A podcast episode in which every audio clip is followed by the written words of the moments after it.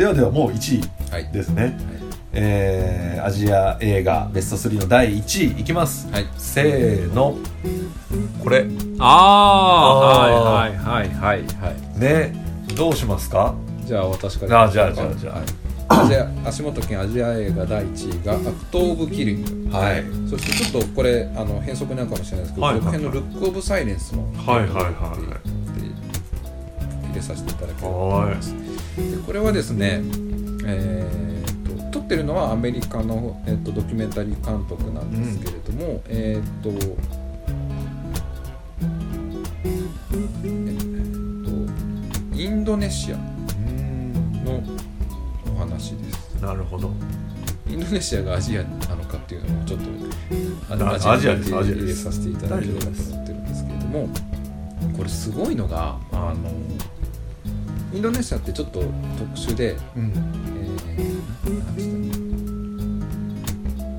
った過去に、えー、とその大統領に対するクーデターがあって、ん。でそれこそデヴィ夫人のあの、はいはい。スカルのはい。さんの時だと思うんですけどでそれで、えー、とそのインドネシアの共産党狩りみたいな、はい。その虐殺して事件があった。はでそれはそれを行った人たちっていうのは今現在も英雄としてあ英雄視されされてるんですよ。その虐殺を行っていた方が。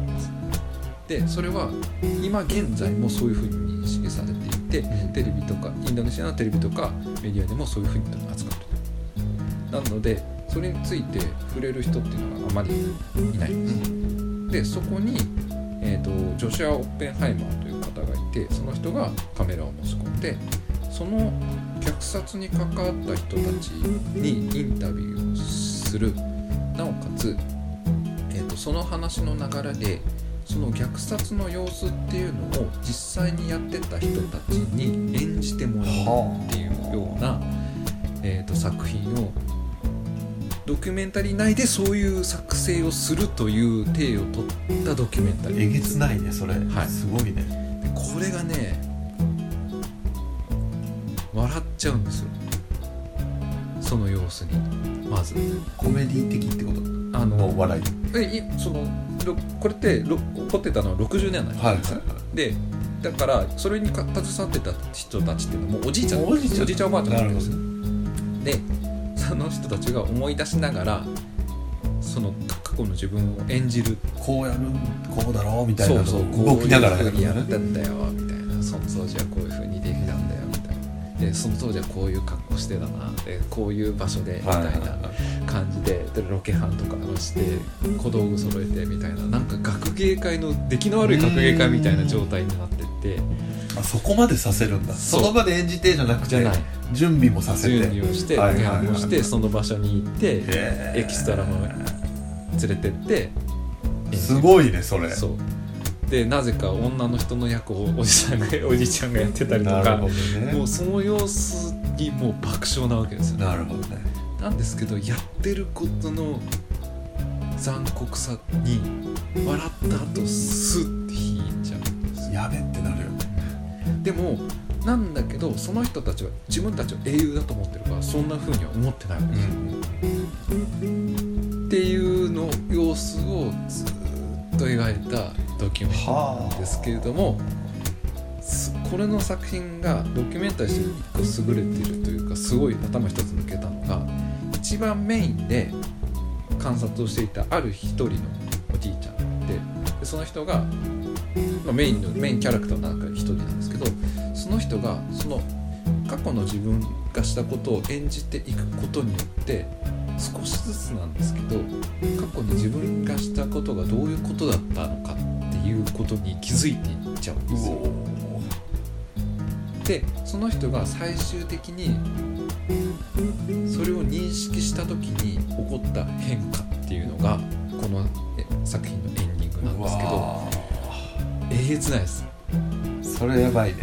あのねここれはねちょっとトラウマになるぐらいかもしれないですけど一回見てみてほしいんですけど、うめちゃめちゃ今でも思い出せるぐらいのトラウマになる見ようなものというか見ないといけないかもしれないなこれは。だからちょっとあの見る人は限ら、ああの限られるかもしれないですけど、うん。まあ半端ないですこのさはあ。よく撮ったなっていう点でなるほど。で、えー、と今でも今でもだからこの話題は触れらんないんですよ。だから、えー、と作恐ろしいのはその最後のシーンの後に流れるエンドロールなんですけどこうバーッとスタッフロール流れるじゃないですか。でほとんどが同じ名前なんですね。うん。 anonymous って書いてある。は要は名前出せないんですよ。いおお名前出して認知されたら殺されちゃうかもしれないか。らうわっていうドキュメンタリーがアクト・オブ・キリングですすげえ。ちょっとさっきまでのテンションとも違うね。と申し訳ないんですけど、すごいただねこれほんと半端ない映画です。ですごいなって思うのがその多分同時期に撮ってたと思うんですけど「ルック・オブ・サイレンス」という、うん。あの次作があってでそれはその虐殺された人の子供うん。が、えー、と今、えー、と歯科違う違う歯科じゃない。えっと眼科になってるんですよ、はいはい。生き延びた人名医者ね。目医者、うん。目の医者になってるんですよ。でその人が、えー、とその虐殺をした人たち、今もうおじいちゃんとかになってるんで、目が見えなかったり目見づらいみたいな話になってるんですよ。そういう人たちを一人一人訪れて無料で、えー、と目測定しますよと。目が無料で眼鏡作ってあげますよ。っていうふうに訪れていくんですよ。でその人たちにその目の調整をしていく間にいろいろ話をするじゃないですか、うんでその時にその時当時の虐殺の話に触れうん。でえっ、と話ができるなって思った判断した時に実はその虐殺で私の親は殺されたんです。うんっていうような話をしていくんですよ。でそこから見られるそのそれぞれの人たちの反応。っうわていうのを描いた作品でこれもようやったなっていうそ思うぐらいのドキュメンタリー映画なんでちょっとあの本当見る人は選ぶね。選ぶものなんですけど見たらもうマジでよう撮ったなってすいうごいなそれ。えー、と作品です。すごいですわ、はい。ちょっとなんでこれ以上はもう見てくださいとしか言いようがないんですけれども、ぜひ見ていただきたい。いやアジア見たいな。映画1位が「アクト・オブ・キリング」と「ルック・オブ・サイレンス」あらすごいとこから来たね、俺の映画でもでも口直しができないな多分。うん。ではでは。え夜な夜な文庫のアジア映画第1位は「変更。はい」です。あの「返す」という字に学校の校で変更、はい。これジョン・スー監督でこれも2019年制作の2021年日本公開と、うん。国は台湾ですと。でまあこれもねちょっと暗いっちゃ暗いんですけどちょっと背景がわからないとうんわけわかんなくて、うん。舞台は1962年の台湾。うん。でこの台湾この時期は独裁政権下にあって、まああらゆる自由って書いてあるんですけどまあ要はもう外外禁書ですよね、うん。外国の本読めないとか、うん。あの他のところのカルチャーはみたいな、うん。あのもう国がそういう自由を制限してた時代。うん。でまあそもそもはあの国民党って蒋介石の党が政治弾圧をもう国内にして中国が台湾を監視してたうん。ような時期が40年ぐらいうん続いてて。でまあもうその中ではあの住民同士が密告制度みたいなのが成り立ってて、うん。お互い監視して国にチクったらいいことあるよと、まああの監視制度が成り立っててたくさんの普通の人たちが処刑をうん。された、あいつなんか本読んでたよとかっていうだけでこう処罰を受けて本当に死んでたような時代が40年続いてて、まあ、これはあの台湾の土着地元の人にとっては本当にまあ言ったら暗黒の時代。そうですね。はい。でそれをまあ白色テロ時代とかって呼んでた時期の台湾の映画ですよと。いうのが舞台なんだけどさらに具体的な舞台は学校なんですよね、うん。でそこでパッと目を覚ました女の子うん。がいてでなんで私学校にいたんだっけと。うん。あれおかしいなと思ったらなんか生徒がいない？うん学校の中に。でよくよく探してみたら男の子が一人学校の中にいたと。で私たち何してたんだっけと。ここから出れるんだっけっって言ってたらなんか学校の中にお化けみたいなのもいるぞみたいな。のからどうなっていくかっていうような、まあはい。映画なわけなんですけども。だから入り口は本当にあのホラーですよね。うんホラーですホラー映画ですねはい完全に。でずーっと不思議だったんですよ自分は見てる中であのこのホラー怖くないぞっていうか、うん。なんかこうずっと違和感。うんうんうん なんなんなんだろうこの違和感っていうのがあってでその違和感っていうのも監督のその、まあ、意図の中に含まれてるんですけど、まあ、これはもうあの情報としてはすぐ調べたら出てきちゃうんですけどもともとはゲームなんですよね。あのホラーゲームがベースでこのジョン・スーさんが映画にしてるんであまずそれかとゲームだ確かにっていう、不思議なんですよね。なんか謎解きしていくんだけどなんか急に出方がキャラっぽいっていうかあのねな怖くないなっていうのの一個の原因はやっぱゲームだったっていうのとあとはまあすごいどんでん返しが僕の中では2回ぐらいあってうん。あの視点が変わるっていうか、うん。あそういうことだったんだっていう風になるんですよ。うん。でまああの主人公たちは隠れて読書クラブみたいなのを作ってて、うんうんね。いわゆるその禁書とされてる海外の文学そんなでもダメな文学じゃなくて普通に世に言う有名なうん。海外文学を読めないから学校の先生と一緒に隠れてうん。こう読書会をしていたうん。子たちがいてそれに参加してた2人と。うん。でもそれが、うん、この密告制度の中でどうなってったの？みたいなのが、まあまあ話の筋であるんですけど結局この映画なんで1位に選んだかというとどんでん返しが2回転ぐらいあってすげえ面白いっていうのと、うん。最後の着地が結局人間って文化を求めますよねみたいな、うんうんうんその丸もい言葉集めみたいなもんで、うですねどんな状況下においてもやっぱりな最低限度の生活じゃないですけどなんか必要なものなんだなっていうのに読書が選ばれてる。っていうところになんかすごい感動してしまって。うん。で、うん、ホラー、まあ、どんでん返しどんでん返しなんだけど一番根底にあるその人に必要なもの、うん。人が人として生きていくのに必要なものっていうのを書いてかつ自分の国のあのまあ暗黒時代というか社会的に問題があったところをうん。テーマにしてさらにかつエンターテインメントしてるっていううん。ところになんかえらく感動してしまって、これ日本映画ないなーってね、うん。思って。うん。まあ冗談にしてるわけじゃないんだけどコンテンツ化してそれを見た人がうわこんな時代嫌だよな本当にあったんだみたいな、うん。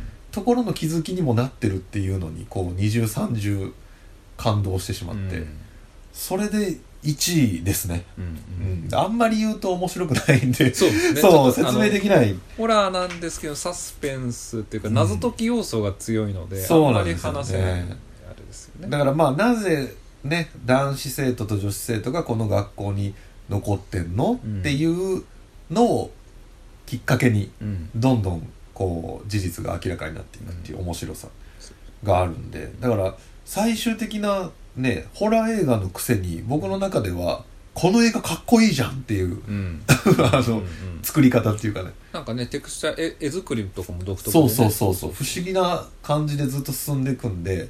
映画体験としても新感覚だしかつベースにあるあのなんていうかなこの映画を作ろうとした考え方がかっこよくて。でなんか日本でもこういうの見たいなみたいなのも含めて1位は、えー台湾映画の変更。はい。言葉が消えた日だったかなあのそうですね。副題がね。ですね。でございます。私も見たんですけど私の見た後の一言目の感感想、はい。先生が悪い。単純に先生が悪い 先生が悪いあねいつが悪い、あいつね。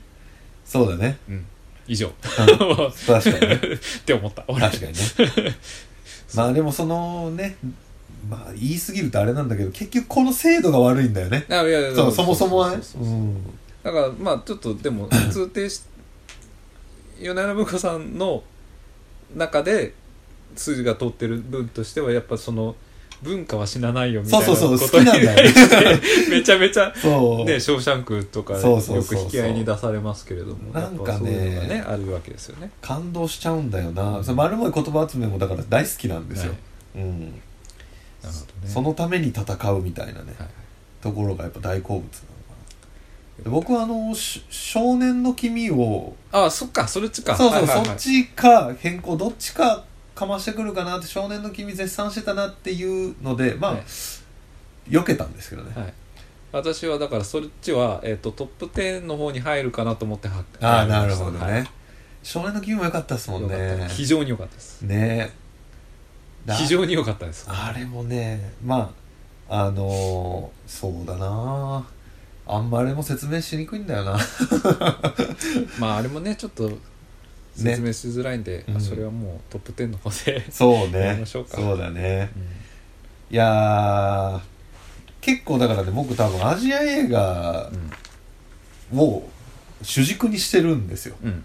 年末やっと映画見れるようになったのも時もあの本サンス見てただ悪より救いたまえ見て、はいはい。てか韓国映画しか見てなかったんですけど、うんだからアジア映画でちょっと雰囲気あ良さげってなったら絶対見たい見るようにしてるんで、うんっていうのでちょっとやりたかったんですけどね、はい、よかったです。自分はそのアジア映画の中でもちょっとあの玉を選びがちなんでまあね。はい。なかなか。まあ普通そうですけどね。いやいや。やっぱこう入ってくるのどうしても少ないんでうん、なんかいいなと思った時に見ないとすぐ終わっちゃうみたいうん、だしちょっと最近ディズニープラスが忙しくてなそうですよね。そうですよね。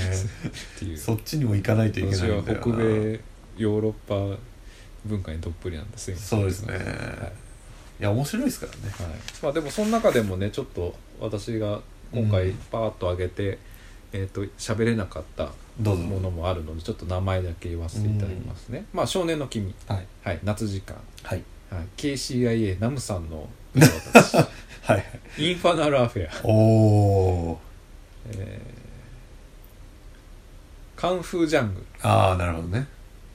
バーニング劇場版。これちょっとああれかな。アジョシ。ーあ女子タクシー運転手約束は海を越えて。そうね。ダンガルきっと強くなる。おあ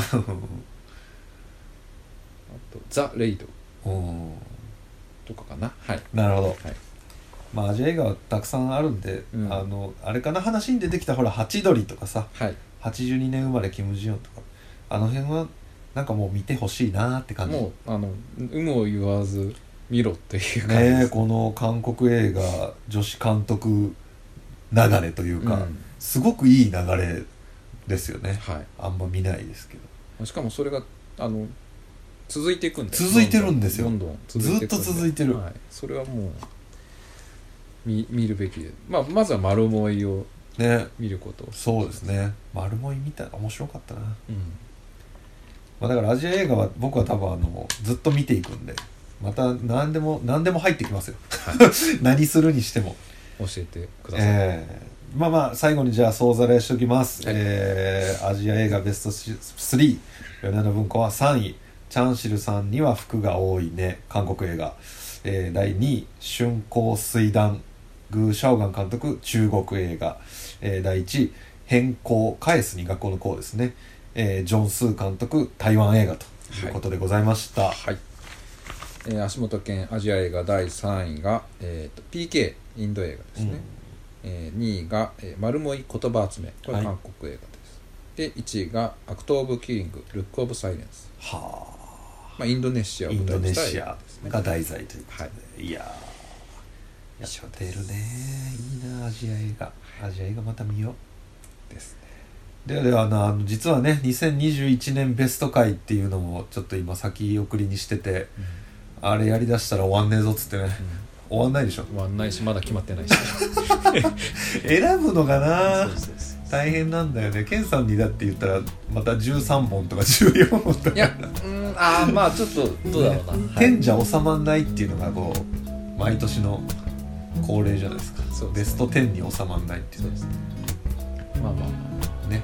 やるならちょっとまたコロナであれわかんないんですけど。とりあえずはこの人情界とアジア界をなんとか世に送り出したいと思います。ぜひ。お久しぶりということで。はい。ではではまた撮りましょうぜひ、はい。やっぱ楽しかったですね。ですね。映画の話ね。2021年ベスト回ができたらいいなということで今回は終了させていただきます、はい。ありがとうございます。ありがとうございます。お疲れ様でした